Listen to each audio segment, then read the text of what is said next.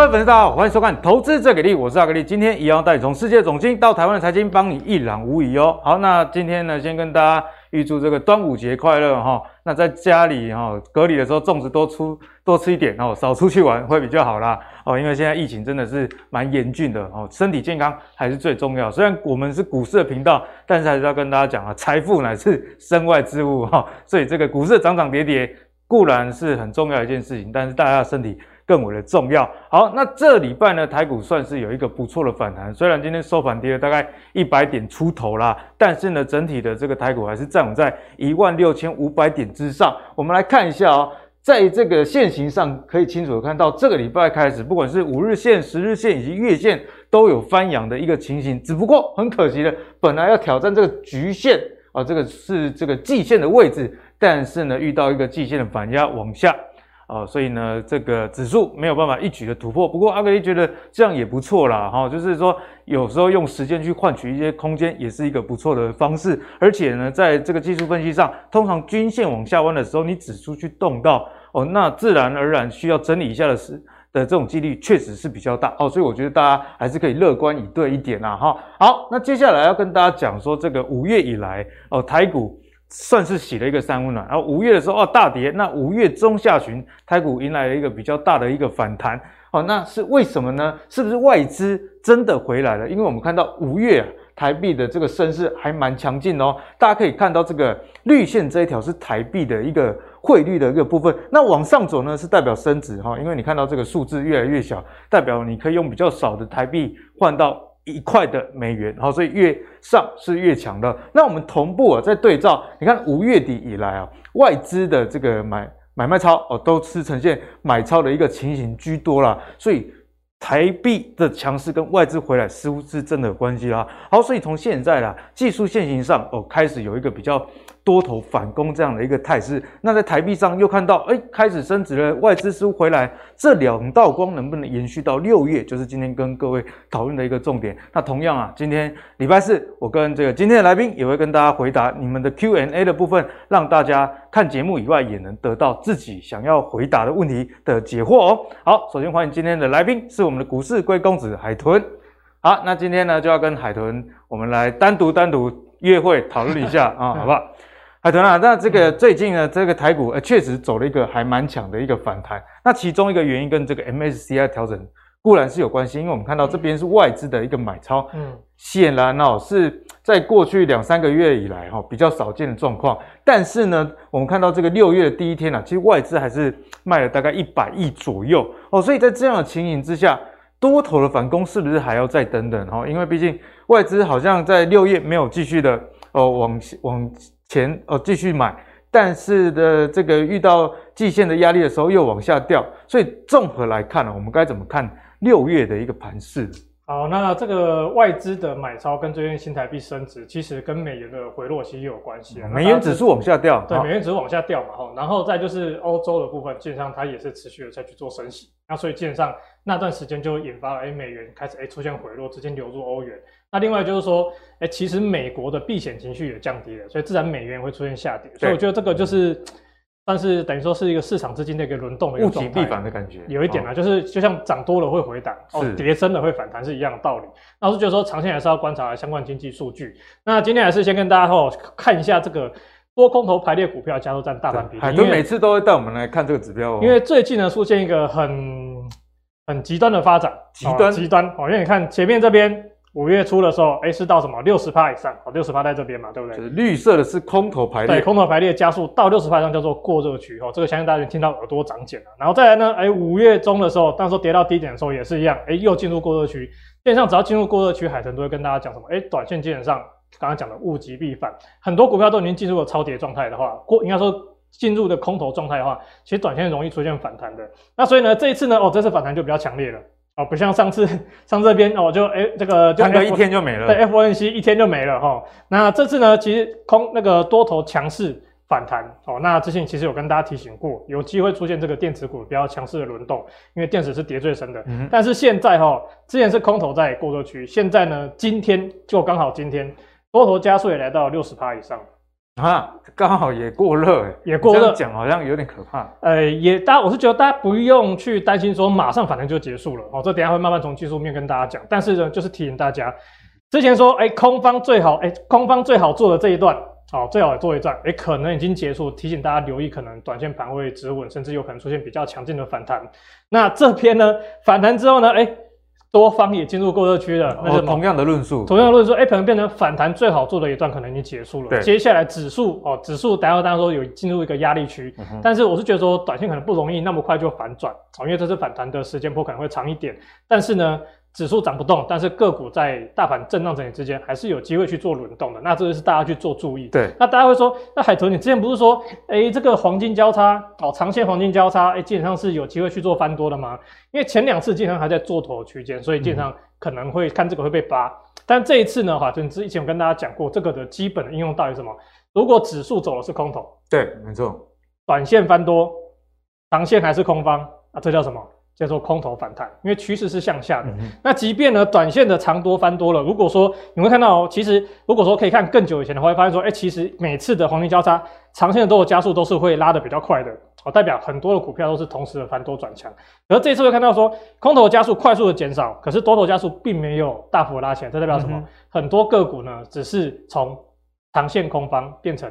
盘整状态啊、哦，所以呢，其实它并没有强势，从很烂变成烂，从很烂变成打进入打底也可以了，对、哦，因为就是目前没有再破底，就不会持续延续空方嘛，所以我觉得反而是接下来还是要留意的。那这样我们看一下技术面哦，那技术面呢，这个其实不能说海豚一直唱衰海唱唱衰这个股市了哈，其实只是就是海豚就是就海豚看到就线论线的话，就线论线跟大家去提醒风险，因为之前那时候记得那时候三月三月中的时候，那时候破线之后，海豚来阿格力这边去跟大家讲说，这边有三个月的。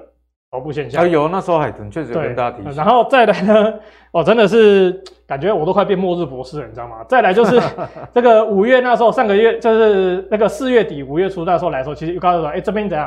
哎、欸，因为跌破了嘛，跌破这边的区间，是，所以套牢区又多了两个月，哎、欸，变成五个月套牢区间。可是你再放大过来的话，等于说是从去年的这边哦一路套到现在，这个算下来大概是六个月，等于是半年的套牢区。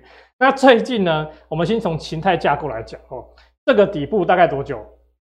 哎，了不起一个月好了。对，一个月。一个月，那一个月要对抗五个月头部，你觉得有可能吗？啊，所以今天涨上来，我呃涨不上去，跟这个上面套牢区很大，其实有很很大的关系啊。一方面是比如说，哎，短线下面强反弹的，哎，到了压力区获利了结；一方面呢，哎，之前的套牢的到反压获利了结。嗯、哦，所以这两个，那另外一个就是什么？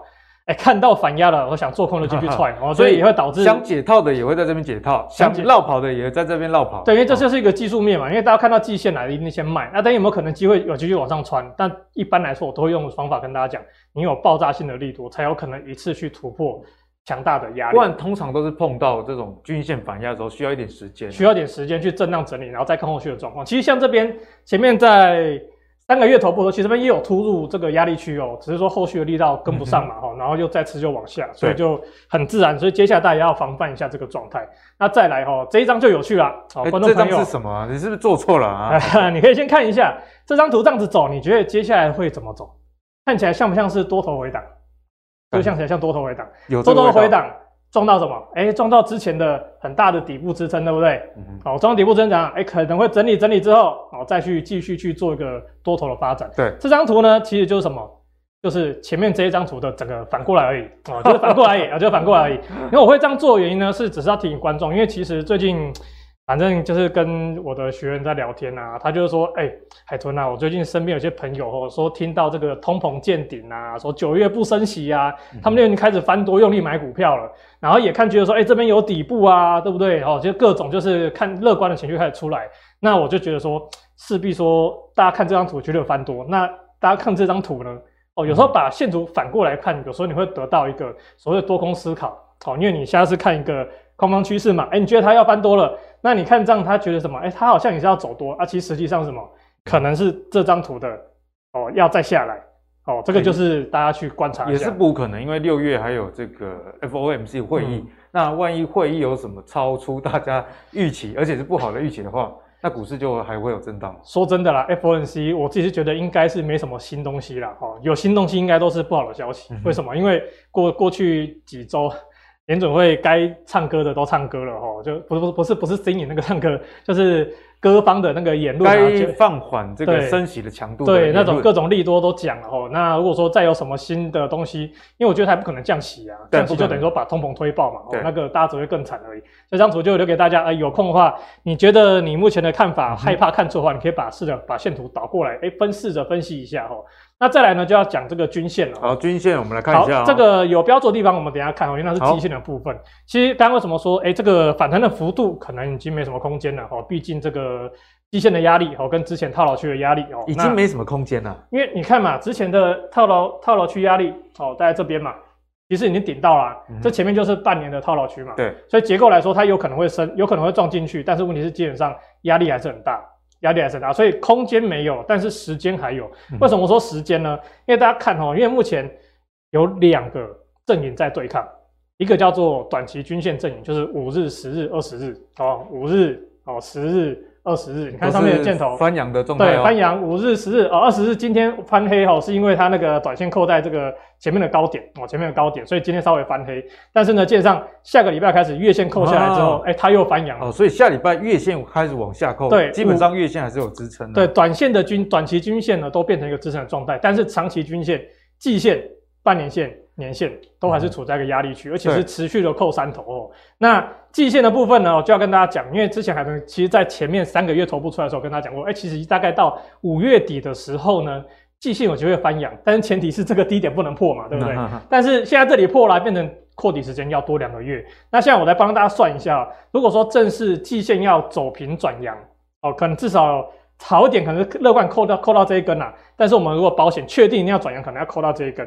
嗯哼。就是在那个前前一波五月初大跌的时候，那帮大家算一下日时间呢、啊，大概要四十二个交易日，四十二个交易日，四十二个交易日就是一根一根这样慢慢数哦，一二三四五，那就要到这个七月中下旬了，七月下旬甚至要到八月，你知道台湾大概是二十到二十二是交易日是一个月嘛，所以你这样算可能就是真的是七月底八月初那个时候，对对对，季线才会正式扣下来。那前提一样哈，跟前面在讲三个月头部的时候一样，就是这个低点不能破嘛，可是后来破了，那接下来就什么？一五六一六。我接下来就千万不能再收破，嗯哼，破了给它给它破底翻，否则的话这边的底部的形态就会失败。好，那海豚呢也给大家提醒啊，万一你真的是心心想做多的。也稍微放缓一下哈、嗯，因为这个底部反弹到现在，其实已经动到前一波想要解套的人。然后，要是我在这里哈，我看到指数弹起来，也会想先跑一趟啊。嗯，毕竟整个经济的环境也不知道太好。那你如果期待这个季线能够一举的突破的话，那势必要基本面的一个好消息，或者是说你用时间去换空间。以海豚用扣底值的概念来看啊。大概也要七月底，对，哦、所以从这个节奏来看，你就可以知道说，哦，嗯，你你现在如果手上前一阵子有进场赚钱，那当然是恭喜啊、嗯。但是如果说你看到涨你才想要追的，哦，那大可不必。海豚应该是这样的意思，对对对。好，提醒大家还是要有风险的意思喽、嗯。好，那接下来呢，我们就来看一下海豚提供给我们的资料了。年线下弯后空头这个融资。的一个情况，看能不能找出未来的一些投资想法。好，这个其实在两个礼拜前的阿格力的时候讲过了哦。那这边也是要做个警示的提醒，因为这一波下来，其实大家会发现说，其实恐慌的程度好像好像没有出来。对对，对。虽然曾经有，但是好像就不一下就没了。快要恐慌，真的要放弃的时候，哎，弹就弹了，然后大家就哎好像又没事了。那我之前也跟大家讲过，这个盘基本上是最难搞的盘。因为最难搞的、啊，因为多空都难搞，为什么？因为温水煮青蛙嘛，它空头的趋势延伸延，但是没有延伸的很长，嗯，哦，变成说大家等准备上，快受不了，我要停损了，它要弹起来，多方又觉得没事了，然后空方就追空就被嘎了，然后现在弹上来了，哦，现在开始哦，那个散户开始信心来，大涨三天，散户不请自来，哦，相信观众朋友可能也有人想要开始去做追多，然后季线要给它过了，结果你这时候追下去，刚好盘又开始震荡，开始。给你开始扒你，然后这个空单刚好停损，嗯、所以有时候就是很难搞的状态。是，那回来这个融资的部分是要提醒，就是说之前哦，就是两两那个上上周来的时候，其实有跟大家解释过，大家可以回看哦。基本上就是说，每一次只要遇到年线下弯后的融资减幅啊，哦，就进入空头融资减幅，大家基本上都至少要减幅在三成以上。哦，但是呢，目前呢、啊，哈，就计算来看，五月十八号融资大概是相对低点哦，是二四零八亿，那等于说。之前最高点是二八四三亿，那减三十趴呢？要减多少？要降到一千九百九十亿以下。那目前只减了十五 percent，等于说你还要再减十五 percent，我才有达到这个空头整个融资清醒的最低水准。对，所以我也是觉得说，大家可能要小心一下哈。这个这波反弹结束之后，我觉得后面基本上呃，我不不想讲的太空了，但是我只是就是说我自己是还蛮担心，蛮担心后续的发展，嗯、因为以整个总经情状况来来看的话，这一波比较像是杀估值哦，杀估值杀完之后，哎、欸，其实都杀差不多了嘛，PE 也杀到相对低一点了，对，然后开始进行反弹。可是问题是反弹过后呢，万一后面需求继续掉，那变成叫什么？杀杀获利下调哦，这个大家可能要去做小心，后续的小心。好，好那那个海豚也刚跟大家提醒了他的一个观点啊，毕、嗯、竟。也跟我们节目前几集的论述其实蛮相近的。六月你还是可以稍微轻松一点，但是如果你拉长时间到七月、八月的话，还是要看整体，比方说通膨的数字啊，以及战争又有没有什么变化，嗯、这样会是比较安全的哦。好，那今天礼拜四呢，要来回答大家的问题了。那我们这个蔡，这个是叫惠红蔡哦，应该是蔡惠红小姐哦，蔡惠红小姐，她就要来跟海豚请教一下。请问啊，有可能再破一五一五九吗？因为她提出啊，诶，她的观察很厉害哦，嗯、现在量啊超级超级不足，基本上都两千多亿而已。而且通膨万一如果再升温以及升息啊，哦，虽然市场上啊最近觉得说，哎，九月可能会暂停升息，嗯，那万一不如市场的预期，可能又会再杀一波。所以关于这个问题，哎，海豚该你该怎么看呢？一五一五九，呃，真的一五一五九是去年的那个其中的低点哦。等下跟大家看，那量不足的部分，我先跟大家讲哦。其实量不足也代表什么？叫做流动性风险。那大家会发现说，为什么 MSCI 以前好像不会拉那么多？为什么昨天？我觉得那个前天为什么突然一下拉那么多？嗯、那跟流动性也是有关系，因为你上面挂的卖压小了，那它突然大举卖单一买进，那自然股价就会拉的幅度就会变得更大。因为它是才一次买足哦，不像可能零零五六它是两周那个陆续调整哦，所以这也是流动性不足导致说，哎，最近盘暴涨暴跌的状态。你看美国也是嘛，费城半导体要么就涨三趴，涨五趴，跌三趴，跌五趴，好像个股，好像个股啊，比个股还会涨跌哦，所以这个是流动性的问题。哦，那通膨跟升息哦，这个等下我们一步一步来讲。因为你讲到通膨跟升息，我们就来看一下通膨跟升息的数据哦。那通膨呢，这个数据哦，这个是两周前的数据啊。为什么给大家看两周前的数据？大家先仔细看哦，八点一三 percent 哦，这个是那个克里夫兰联储预估五月哦，也就是下礼拜要公布的 CPI 数据，它预估是八点一三。对，好，那核心是五点九。那我我要再强调的是，这是两周前的数据。那这个周呢，哦，基本上往上调了。哦，到变成八点一九，往上调了，往上调，因为这是即时的预测，即时的。哦，那当然说可能跟最近的油价或者食物的相关的那个价格是比较频繁的上涨是有影响到的，但是很明显呢，哦，这个数据呢经常持续上调。哦，再看一次哦。两周前是八点一三，告诉大家一个月前是七点九，好，七点九，八点一三，对，越调越高，好，越调越高。虽然说核心 CPI 是没有调高了哈，但是呢，这个整体的 CPI 哦，基本上是持续在调高。核心 CPI 就是这个 CPI 扣掉这个能源啊、能源、食物相关啊，波动比较大的部分。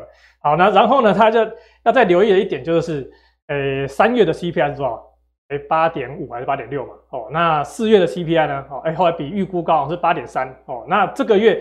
你要想哦，大家说通膨见顶，可是还是一直在八趴以上哦。这要呼应前面讲到说九月可能暂缓升息，或者是 CPI 要下降，这是 F 那个 FED 所所这个预期的嘛？是有一个前提的，对，但是说通膨不能那么强。对，你要说你如果说你九月暂停升息，好，那你 CPI 要降到多少才是比较安全的水位呢？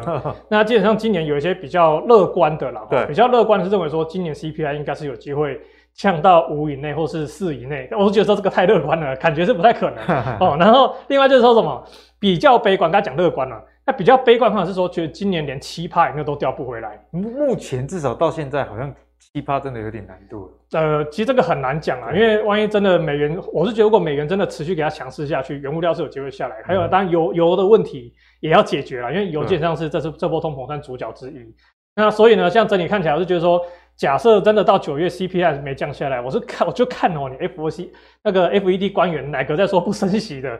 因为其实这一波我觉得大家要留意一下，这一波的升息速度可以说是有史以来算是前几块，几乎可以说是最快的一次了。所以我就觉得说市场一直抱持这么乐观的一个心态在看这个市场，那我是觉得说真的就是市场一直缺一个东西，叫做恐慌性的利空，恐慌性真的很大利空，因为你看过去一次杀光光，对，一次杀光光，赶快打底，赶快恢复多头。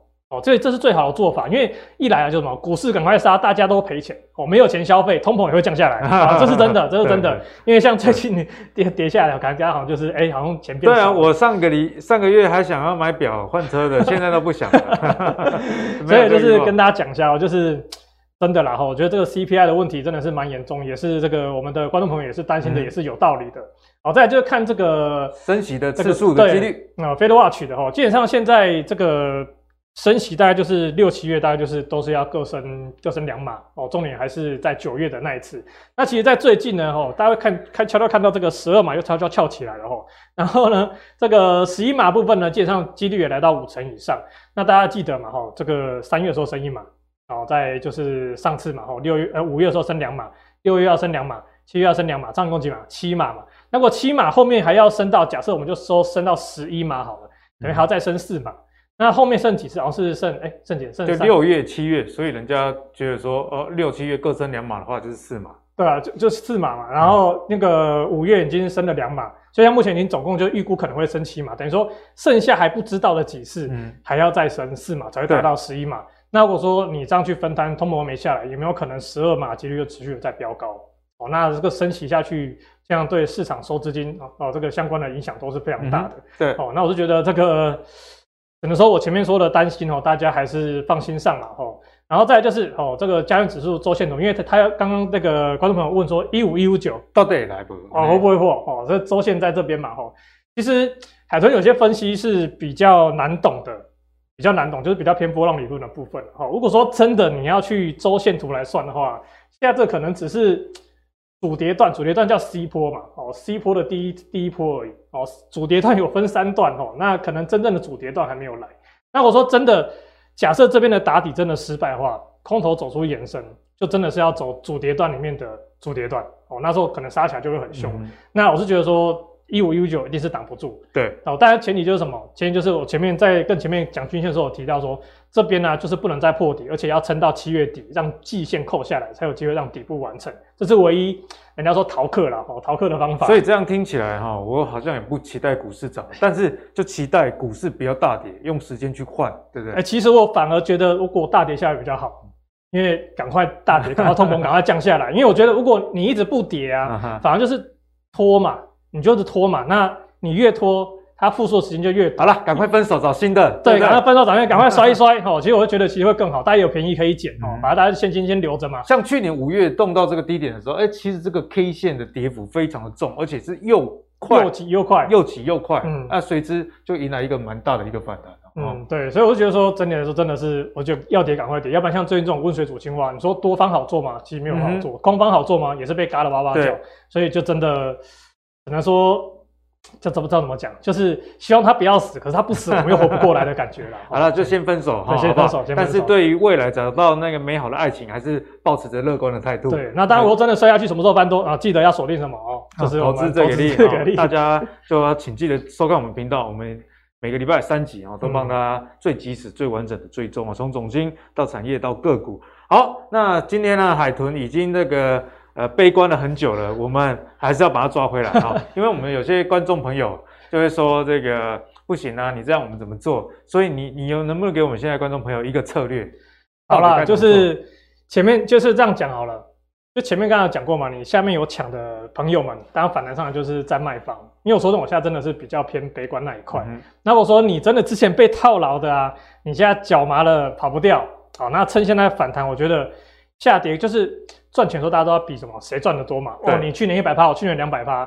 可是呢，当下跌的时候怎么办？其实就是比谁亏的少，谁守住谁的守住的钱越多越好，对不对？所以呢，就就一句什么哦，就是谈上来，就是想办法先尽量把亏损把它降低下来哦。那就是给大家什么？留得青山在哦，不怕没柴烧哦，就尽量提高现金部位哦，多看少做，因为你至少你就等嘛。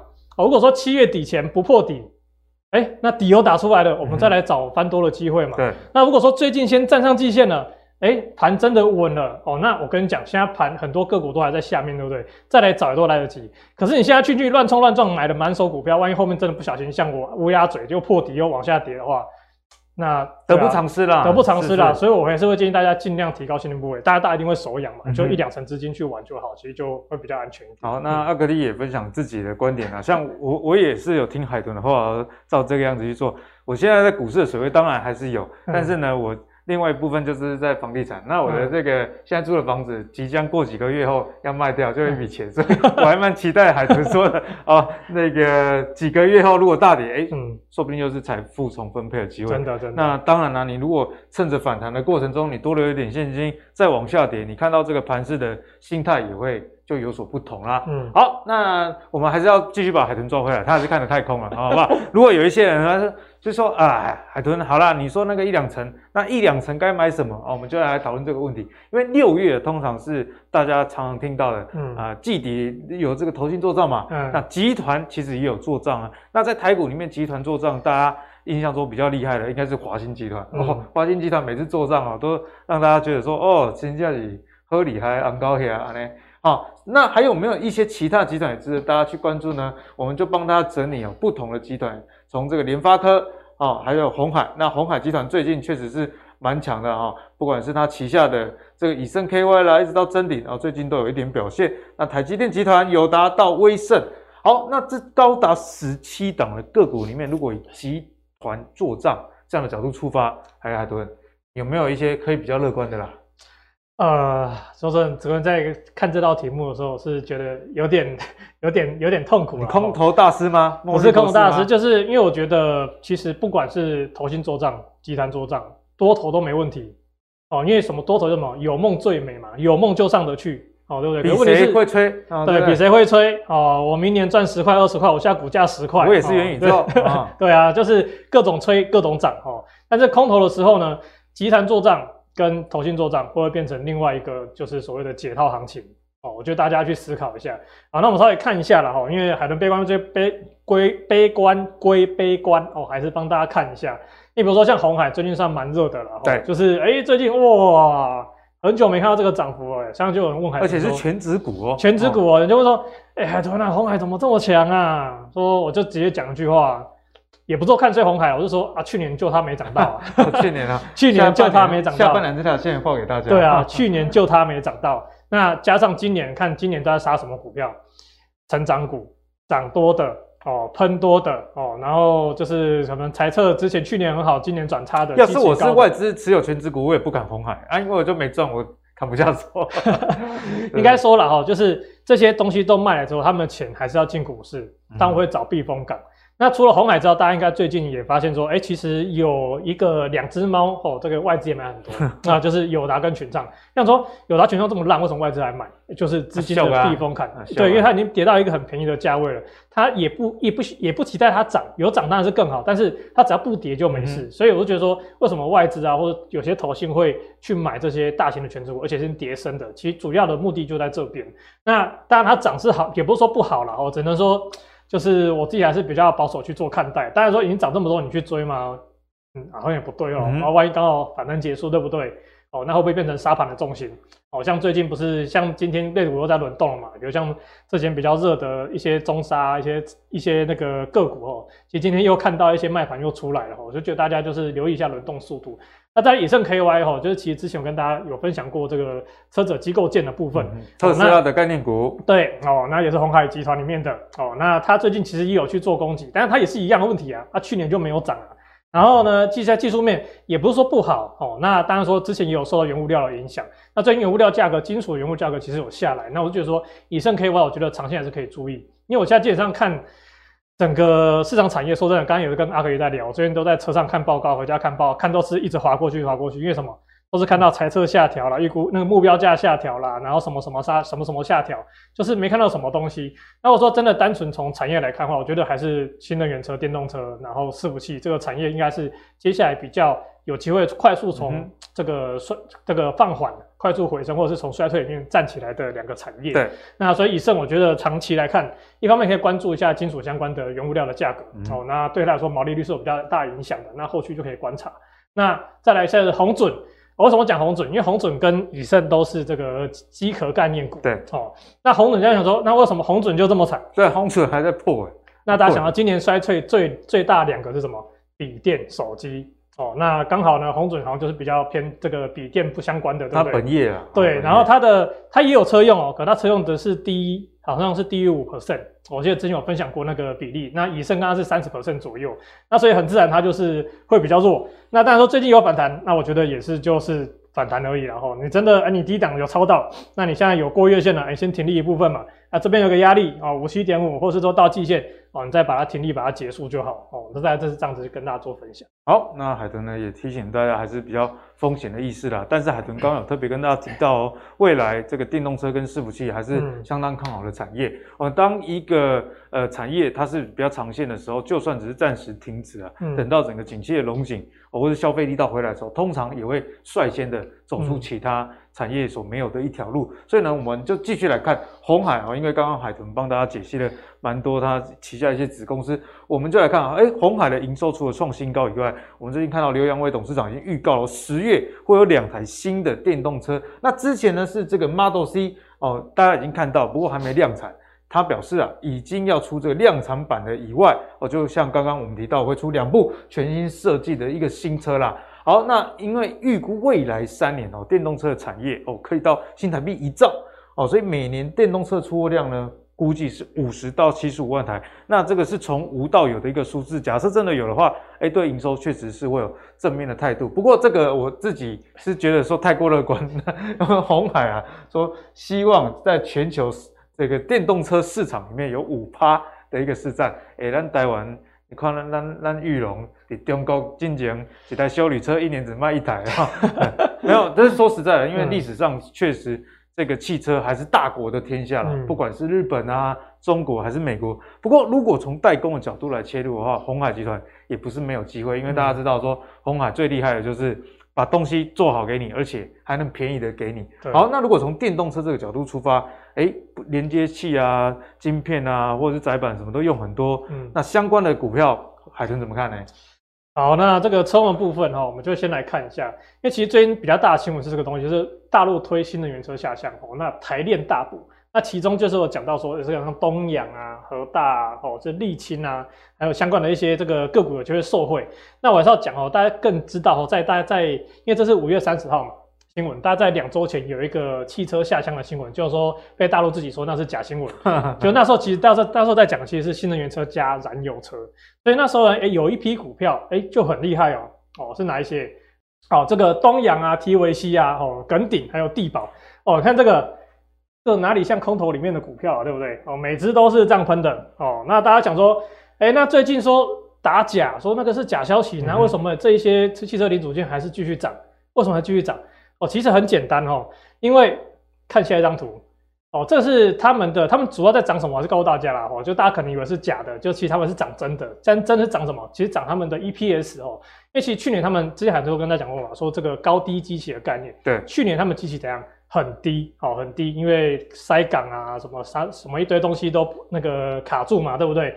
但是今年哦，第一季哦，今天发现哎，像 TVC，我刚好看到 TVC 第一季的 EPS。哎，就超越去年全年，很强哎。哎，长友哎，零点四四也超越去年全年。那其他呢？你不要说，不要说没有超越了哦。但是至少你看，像比如说哦，一三三九召辉一点五四，哎，去年全年一点八，几乎快超越。对，所以说等于说，然后我去看他们每一家的财报，真的真的是第一季的表现真的都非常亮眼。所以他们这一波在涨什么？其实在涨他们第一季的预预那个获利表现是大幅的优于。而且去年的基期如果这么低的话，二三季应该也会。不错，对，也会不错。那所以我就说，哎、欸，这个零组件呢，短线涨不是没有道理，他们不是靠题材，他们是真的有基本面去支撑的。嗯、但是我也是要提醒哦，又要提醒哦，你要想他们今年成长这么多，那他们股价有机会涨多少？哦，涨一倍、涨两倍还是涨十倍？嗯、那目前呢，我们以东阳来看，哎、欸，大概涨了五十 percent 了。其实也有反应了。对，其实已经反应一大段了哈。那像这个 TVC 甚至是二十块涨到二十八、四十 percent。然后地保也是涨，也涨不少。这个耿鼎，耿鼎涨最高哦，耿耿鼎将将近涨了一倍哦。所以就说，其实一一部分一那个应该说很大一定的程度呢，已经反映目前的获利的一个状态。那当然说，势必短线有时候会有一些整理的状态出现。嗯、那我觉得等他们整理之后呢，你再去观察后续哦，他们能不能财报财报能不能更好哦，这是可以去做观察的。那大家想说，那他们这个跟汽车下乡有什么关系？哦，那前面其实有提到哦，这个汽车零组件其实有分类，然后刚刚讲那几样其实都是所谓的 A N 厂，，A N 厂就是所谓的售后服务哦，就是那个副厂啊，应该说副厂啊。那大家听到什么 O D N、O E N、O E S 啊，就是所谓的原厂相关的哈。嗯、那这个差别在哪里呢？看到 O 就是原厂，你看到 O 就是 original 嘛。对，就是原厂。那原厂呢，基本上就是说这些原厂的零组件厂啊，跟车厂是有签约、签长约，他们比较有获利保障。对。但他们的缺点呢是什么？缺点就是他们会受到，就是有点像苹果压榨我们台积供应链一样，就是会。会有毛毛利率会相对来说被挤压，做生意这也蛮合理的，我给你稳定，那、啊、你当然就是也不能太过得太好了。对，然后再来就是，哎，这个 A 厂是什么？A 厂要说副厂嘛，啊副厂就比较没有跟原厂去做签约，对不对？那所以呢，他们毛利率相对比较高。哦，那简单来讲就是说，现在大家发现什么？景气不景气，通膨很高，啊你会换车吗？哎、嗯，他他他那个阿格力说他就不换了，不换了嘛，对不对？那旧车先继续开嘛，而且现在有钱也买不到新的。对啦，然后就是二手车。要么就是旧车继续开，旧车继续开有什么问题？哎旧车常常会有问题嘛，所以要换零件嘛。那这时候呢，他又不会去跟原厂，因为原厂东西贵，嗯、那就去找这些副厂的。所以呢，去看了一下历史数据，发现诶这些 AM 厂啊，反而在不景气的时候，诶获利表现的比其他相对平均来说，蛮好的一个观点哦，但，是表现的比较好的哦。可是呢，我是观察历史股价了，我还是一样，还是会跟着市场一起下来。所以说，最近的上涨，我觉得大家可以。去持续的观察，但是我觉得不要过度乐观，毕竟现在也涨多了。那、这边其实有提到，像这个东阳，其实 AM 厂跟这个 O D N 厂其实都有哦。那其他的话，其实大部分就是跟这个像 Tesla 相关有合作的。那你会看到说，哎，这个能这个标下那么大，电动车到底有没有机会？看最近的线型，好像 好像没有，对我来说就不是很好的状态，因为我觉得以他们来说，哎，都在季线下面，都在季线下面。都在季线下面，都在季线下面。那简单介绍一下啦，和大是做相关引擎相关的这个部分。那反甲呢是做电动车部分，是电池包哦，连那个连连接线部分。那伺服器它也有做哦，那算是双双双题材个股。那建核心呢？哦，呃，有长期收看阿克力就知道哈、哦，海豚有一段时间呃超爱建核心哦。那建核心其实之前也涨了不少。那这些其实都有一个共同的特点哦，还有力勤，就是去年的除了核大以外，大家去年的基期。营收的基期都是相对高的，所以今年来说，哎、欸，好像反而就是成长动能比较不足哦。那再来就是第二个哦，就是要跟大家讲，海豚觉得接下来可以注意的哦，长线去做观察。虽然说终于有可以注意的了，因为应该说是这一张海海豚也是持续有在，因为有说过嘛，伺服器车用在海豚还是持续在关注的产业。嗯、那一利电呢，就是做这个 ADAS 相关的哦，就是。那个先进辅助驾驶那个辅助系统，那这一块呢，它虽然说最近是因为这个大陆那边哦封城导致它出货不顺，然后可能四月五月营收都不会太好。对。但是如果说解封顺利以后，不要反复封城的话，那哎，以利店后续的状况，我是觉得营收状况应该是可以。其实我觉得汽车受到解封呃的这个呃帮助是蛮大的，嗯、因为这跟吃饭不一样，如果。在封城的时候，你今天少吃一顿饭，少上一个餐厅，嗯、你不会下个月多上两次。对对对。可是这个月没买的车啊，几个月后还是会买，还是会买。但是就是说，这样来说还是要看后续的状况，因为我蛮担心大陆就是解封之后又封回来，不然以现在全球汽车中就是库存一直都处在很低的水位。对。其实这个车用复苏啊，是从去年就是疫情前就开始喊了。本来疫情前二零二零年年初就说要喊车用要复苏，结果物流供应链都还是有问题。就就因为疫情的关系，所以整个啪倒掉。然后去年又卡卡柜卡什么卡一堆哦，那今年这个如果封城再度过的话，我觉得车用应该还是会是整个下一波经济在复苏的时候很重要的一个产业。对，那车用现在问题大概就是看得到吃不到，对，就看得到商机，但是吃不到。对，那在华孚呢，就是这个最近有点有点妖了哈，这也是最近上很强的股票了哦，就是说它是做也是做这个机构件相关的，好，那这部分呢大家可以关注一下，只是说之前呢可能受到这个。受到这原物料的影响，哎，可能相对表现可能没那么好，嗯、又受到大陆封城的影响。好，那再就是晋鹏，晋鹏就是车用 PCB。之前呢，其实海豚是蛮看好晋鹏的，但是那阵子就是因为乌俄战争嘛，我真的是会气死。哦，本来想说，大家知道年初的时候海豚有讲嘛，说今年重最重要的什么，就是 PCB。为什么？因为去年铜价太高了，今年铜价只要维稳或下跌，对 PCB 来说都是正向的。对，今年铜价确实是有下滑的哦。不是，就是应该说。一月的时候预期是没错的，对，哦，但是后来因为乌俄战争，整个铜价又飙上去，然后这些 PCB 又全部挂了一波，嗯、哼好，然后现在又掉下来了，然后现在铜价呢，其实也开始放慢下来，也开始跌下来，所以我觉得，哎，晋鹏啊这块 PCB 的部分，车用 PCB 的部分也可以开始去做观察。那最后是茂联的部分了，它是做这个车用连接线束，那它在去年有并购德国的一家线束厂，好，那这部分呢，其实就有吃到有有利它去打入欧洲的这个车厂的订单。嗯、那今年呢，就蛮有趣的，就是中国封城了之后，它其实订单有受到影响，但它只有微幅的月减。哎，那我觉得哎，这算是表现得很强劲的。那当然最近也是在季线附近附近去整理啊。那我觉得长线来讲，哎，这四档会是我比较想要持续去关注后续的发展。好，那谢谢海豚哦，给我们解析。所以如果今天呢，风险已经听很多了啊、哦，想要知道海豚比较看好什么啊，就是这张记起来就对了。怡利店、华福、晋鹏到一个茂联，都跟这个新能源车都有关系，而且从现行上来看，哦，相对的也都还不错了，有在整理哦。那如果这个盘啊。有顺利止稳的话，业绩又回来，那未来这四家公司相信业绩跟股价就有表现的机会啦。嗯、好，那我们今天谢谢海豚哦，帮我们准备了这么详细的一个内容。好，那节目的最后呢，阿格力来回答一下粉丝朋友指定我要回答的问题啦。好啊，这个是这个陈先生哦，想请问阿格力啊，像零零九零八这个是富邦陆喜 REITs 哦，就富邦陆喜的 REITs 产业呢，主要是分布在多元的商办。会有数据可以显示租借比吗？诶，我觉得这个问题问得很好，想要知道说这个商办啊里面到底承租率是如何。不过阿格力要先泼一盆冷水，就是这个数据我们并不会知道，因为如果是一些民用的住宅哦，因为跟民众确切相关的，其实媒体都会多加的去报道。但是对于这些商办的一个经营的内容呢，其实一般的民众是比较没有兴趣的，所以你在这个媒体上也不容易去查到。那那你顶多只会上网查到说，哎，比方说美国商办的租金，哦，像阿格力就有帮大家查，就会说，哎，今年有一个比较反弹，为什么？因为前两年因为疫情以及远距的关系，所以办公室这个承租比一定不高，哦，所以大家可以用逻辑去多加思考，确切的数字还是要专业的研调机构花钱你才买得到。不过我觉得可以用这个逻辑去判断了。所以说现在的租借比，阿格力自己查到的资料是。往上走哦，只是确切数字唔知，不过趋势是往上。为什么？因为疫情已经开始呃趋缓了哦。虽然台湾还是很严重啊，不过在国外，我最近看一些美国 YouTuber，基本上他们出去玩都已经没在戴口罩了。那这个马斯克最近不是说，如果你不回来特斯拉上班的话，那你就滚蛋。哦，这代表说，哎，人都开始回到办公室去上班，所以我觉得对于零零九零八在商办方面的 REITs 其实是一件好事啦。那上一集呢，呃，大家可以到这个阿格力的投资最给力，我们里面有一个播放清单哈、哦，播放清单阿格力的 ETF 清单里面就有做一集 REITs 相关的，当时候就有跟大家提到零零九零八虽然是今年刚募集，可是不太像去年募集的一些 ETF，例如说电动车啦。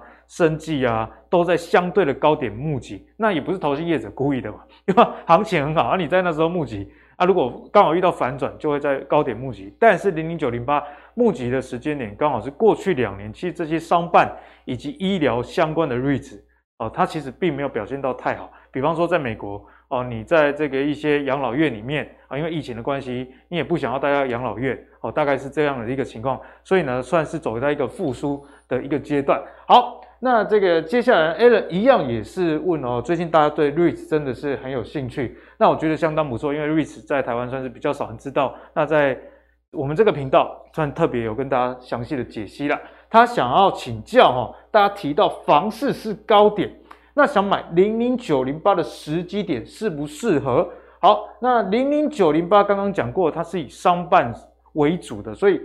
房价的高点跟它有没有绝对的关系呢？我觉得是没什么关系啊，因为它主要不是投资我们民用的这些住宅，承租给民用的住宅都是医疗商办哦，那甚至是一些工业用的哦，所以跟房市的高点其实是比较没有关系的。好，那结合这两个问题之后，阿格力还是帮大家来复习一下 REITs 到底是什么。好，那其实 REITs 就是不动产的证券化，简单来说，REITs 公司它会跟你收钱啊，啊，你投资它。他就帮你买进房地产，把房地产出租，不管是这个一般的客户啦，还是企业的客户，那得到这个租金的收益之后，美国有规定啊，收益百分之九十要发放给你 REIT 的股东哦，所以这个股息其实还蛮不错的啊、也蛮稳定的。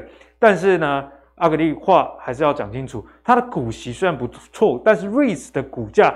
波动性其实不小，跟股市并没有差太多。通常跟股市是呈现正向的关系啊，只是说，呃，我会不会跌得比股市多，我会不会涨得比股市多，就只是这样的呃差异而已，它并没有办法有效的让你跟股市完全有一个避险的一个效果。好，那知道 REITs 的一个原理之后，接下来就要跟大家讲啊，在过去二十年的升息的情况之下，今天海豚有跟大家讲嘛，升息其实是呃未来。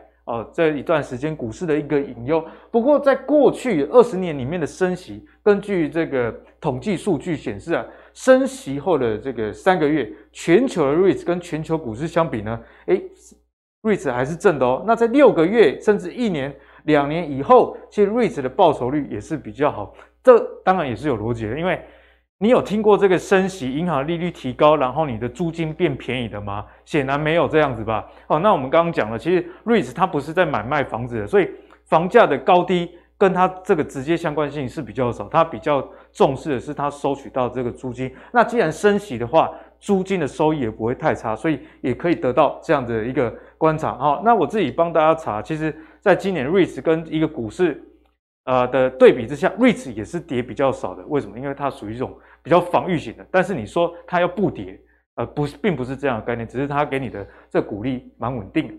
好，那再帮大家来讲一下，因为今天两个人刚好都问的是 REITs，而且都跟零零九零八有关系。那像零零九零八这档 REITs 呢，它投资的呃最主要几个就是像多样化啦，多样化就是一个商办里面呃有办公室，那呃可能一一楼到几楼是百货，几楼到几楼是餐厅哦，这样多样性的大楼。那还有医疗保健以及。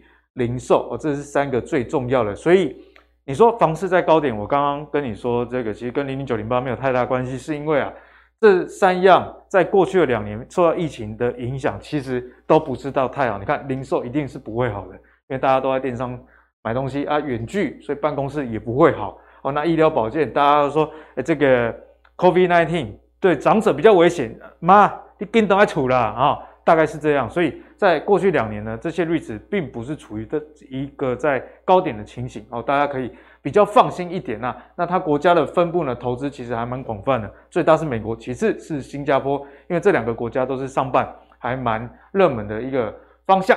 好呢，那最后来跟大家聊一下房地产大致的现况，因为跟 REITs 也是多多少少有关系。我觉得。啊、有时候投资这种 REITs，尤其它是海外产品啊，你不能用台湾房地产以台湾房地产的价格、供需什么少子化来看待这些的 REITs 啊。所以今天抓的是美国的资料，阿格力帮大家整理啊，美国房地产的这个空置率哦，大家常常在讲嘛，台湾这个空房那么多啊，新的房子是要盖给谁？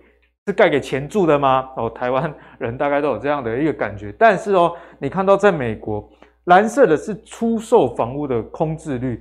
红色是出租房屋的空置率，其实啊，可以看到都是十几年以来相对低点的位置啊，所以你说房价高，我刚刚一开始不是回答说，哎，其实跟 REITs 没有太大关系。我觉得 REITs 大家要参考就是这个空租率啦。你看出租的，虽然这不是商办，但是也普遍的代表房地产的状况，在美国是相当不错的。那接下来谈到供需问题啊，美国成屋的库存。哦，一样是二十年以来的新低哦，因为你房地产啊要受到影响，一定是供需之间有一个失衡嘛。要买房子的人没有那么多，可是要卖房子的呃数量很大，那自然价格就会受到影响。所以显然哦，从这个成屋库存来看，又是在一个相对低点的位置，所以租金自然也不会低到哪里去。所以最后呢，这一张阿格力列出了美国房屋租金跟房价指数，房价指数是蓝色的，可以看到哦，确实是非常。非常的强，因为这两年股市大涨啊，大家有钱也跑去买房子了。那美红色的是美国主要住宅的一个租金，大家可以看到，其实啊，红色的也是往上的。那最后一条黄色的是所有权人约当的租金。简单来讲啊，不管房价还是租金，都是持续往上涨的阶段。那最后阿格力给大家一个结论啊，我觉得你看待房地产相关的投资产品的时候，不用在乎一时房价。的一个高低点，那去烦恼说你会不会买贵？因为记得一个原则啊，钱越来越薄哦。虽然 FED 要缩表，但是这是你现在看，觉得市场上的钱变少了。当我们回顾历史的时候，只要一遇到危机，一遇到什么问题，政府现在的策略都是撒钱救市，撒钱救市呢，市场上钱越来越多，自然就会推升这种有形资产的一个价格以及租金的一个收益，我提供给大家做参考喽。好，那今天这一集呢，海豚提供了大家风险的意识，以及可以去留意电动车相关的产业。那阿格力也回答了大家，如果你想投资房地产，但是觉得门槛很高的话，REITs 是一个可以降低门槛的方式，而且是真的持有房地产。那有一些的 REITs 是 M-REITs，他买的是抵押型的这种债权，然后它就没有真的持有房地产。像这种的波动就会比较剧烈，可能跟你想象不太一样，所以要多加的去留意喽。好，那你如果你喜欢阿格丽今天帮你准备的投资最给力的话，别忘了上 YouTube 订阅 MVP 财经生活频道。我们下一集再见喽，端午节快乐，拜拜。